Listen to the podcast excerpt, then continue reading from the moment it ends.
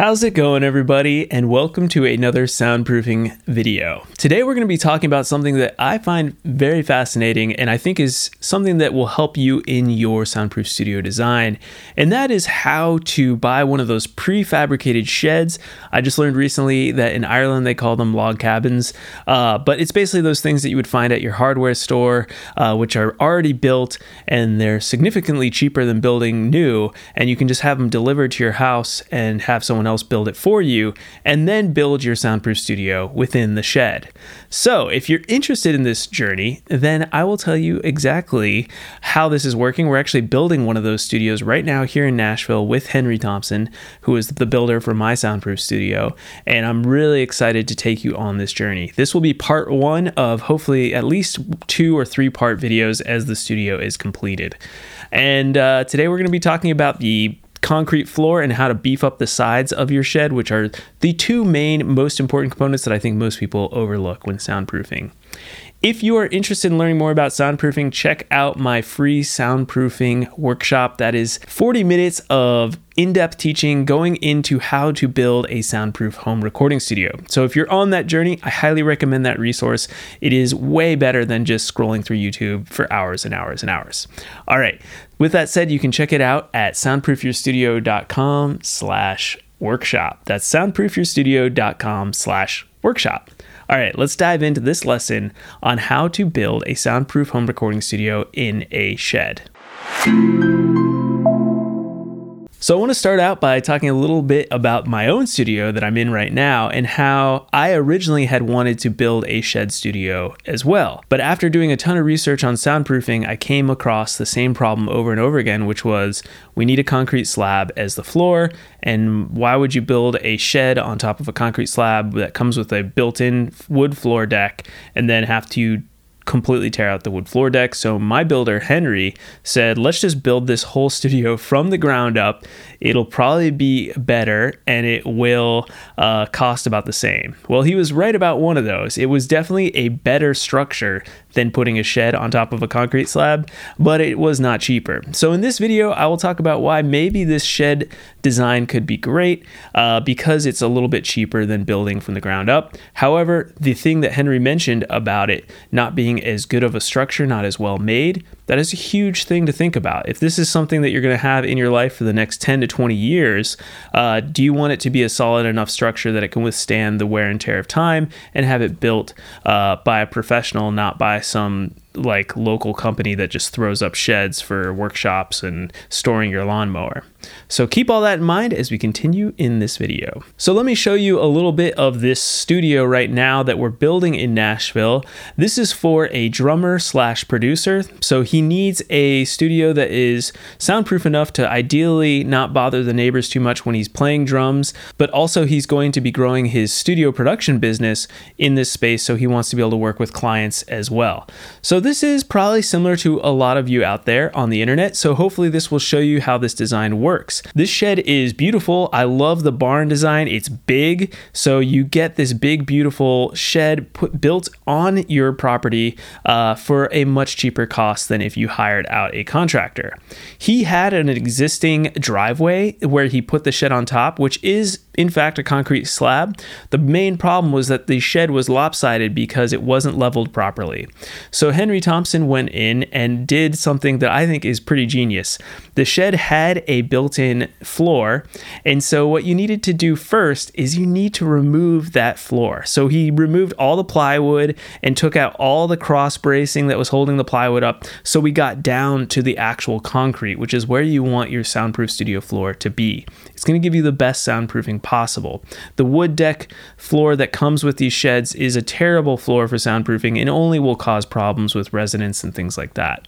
So, cutting out that floor is the first step. The next step was that Henry realized that it was sitting on this slab that wasn't even. So, what he did first is he leveled out the entire building by scribing the bottom wood around the entire building. He lifted it up using a bunch of different, like car lifts essentially, and then he used a laser level to cut out the bottom of the wood so that when it sat back down on the concrete existing concrete slab it would be 100% level so for those of you who are thinking about doing this pour a concrete slab first, make sure it's totally level, and you won't have to do this crazy process. But Henry is a bit of a genius and figured this out. The next thing that Henry did, which I think is a great idea, is that he actually filled in the existing floor with extra concrete so that the floor was then level and it's adding some more weight to the floor. So this will help with the structure overall. So he poured concrete into the existing uh, building uh, up about a couple of inches to increase the floor soundproofing. The next thing I want to talk about is that these sheds are extremely cheap and flimsy. This means the siding on them is like paper thin. You could easily knock on them, you could probably punch a hole through the side of them. All of this is terrible for soundproofing.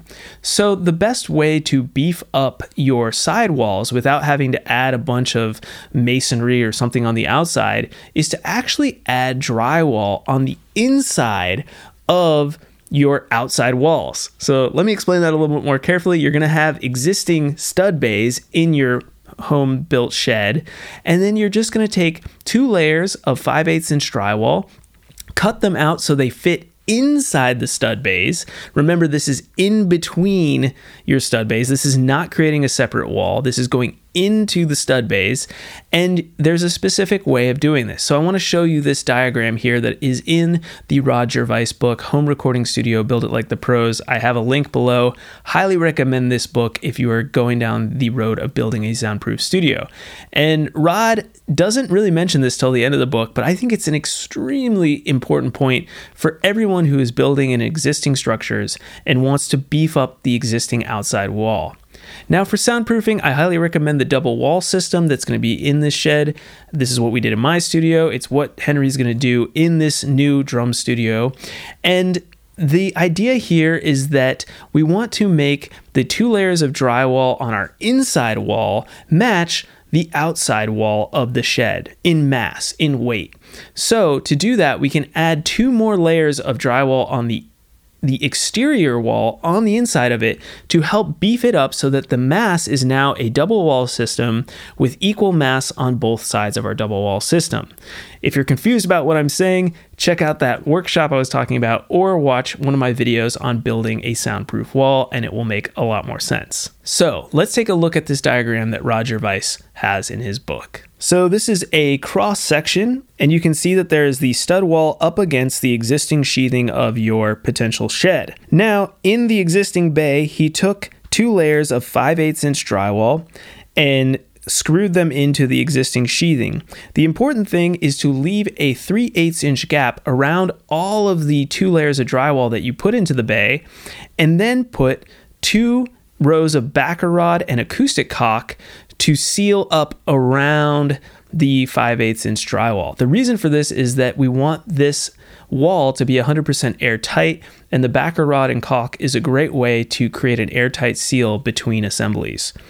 He also says to add an, a one inch cleat, a wood cleat, all the way around the backer rod and caulk around your 5 8 inch drywall. The reason for this is also to just hold that drywall in place and improve the airtight seal around your drywall. So you can see this is a little bit of extra weight, a little bit more in material costs, but it will in the end improve your soundproofing tremendously so that your existing structure is already massive enough to prevent problems down the road when you add in the double walls and everything else.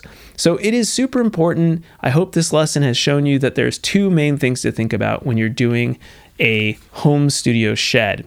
The first one is going to be the fact that you need to build on a concrete slab. No ifs and or buts about it is by far the most soundproof and easiest method to get a soundproof floor. Second, you want to make sure that your walls are strong enough, have enough mass to match the two layers of 5 8 inch drywall that you will be building on your inside walls. This will ensure that your STC ratings are what you hope to achieve with your soundproof recording studio. All right. I hope this video was helpful. I hope it gave you some new ideas about how to build a studio in an existing shed. And I hope that it has led you down a path to getting closer to your final design and build. If you are on this journey, please check out the soundproofing workshop I have. It is available at soundproofyourstudio.com slash workshop. It'll be 40 minutes of in-depth teaching. You can watch it right away and start designing and building your own soundproof home recording studio. Until next week, I will see you all later, and thanks so much for watching on YouTube or listening on our podcast, and I wish you the best of luck in building your soundproof home recording studio.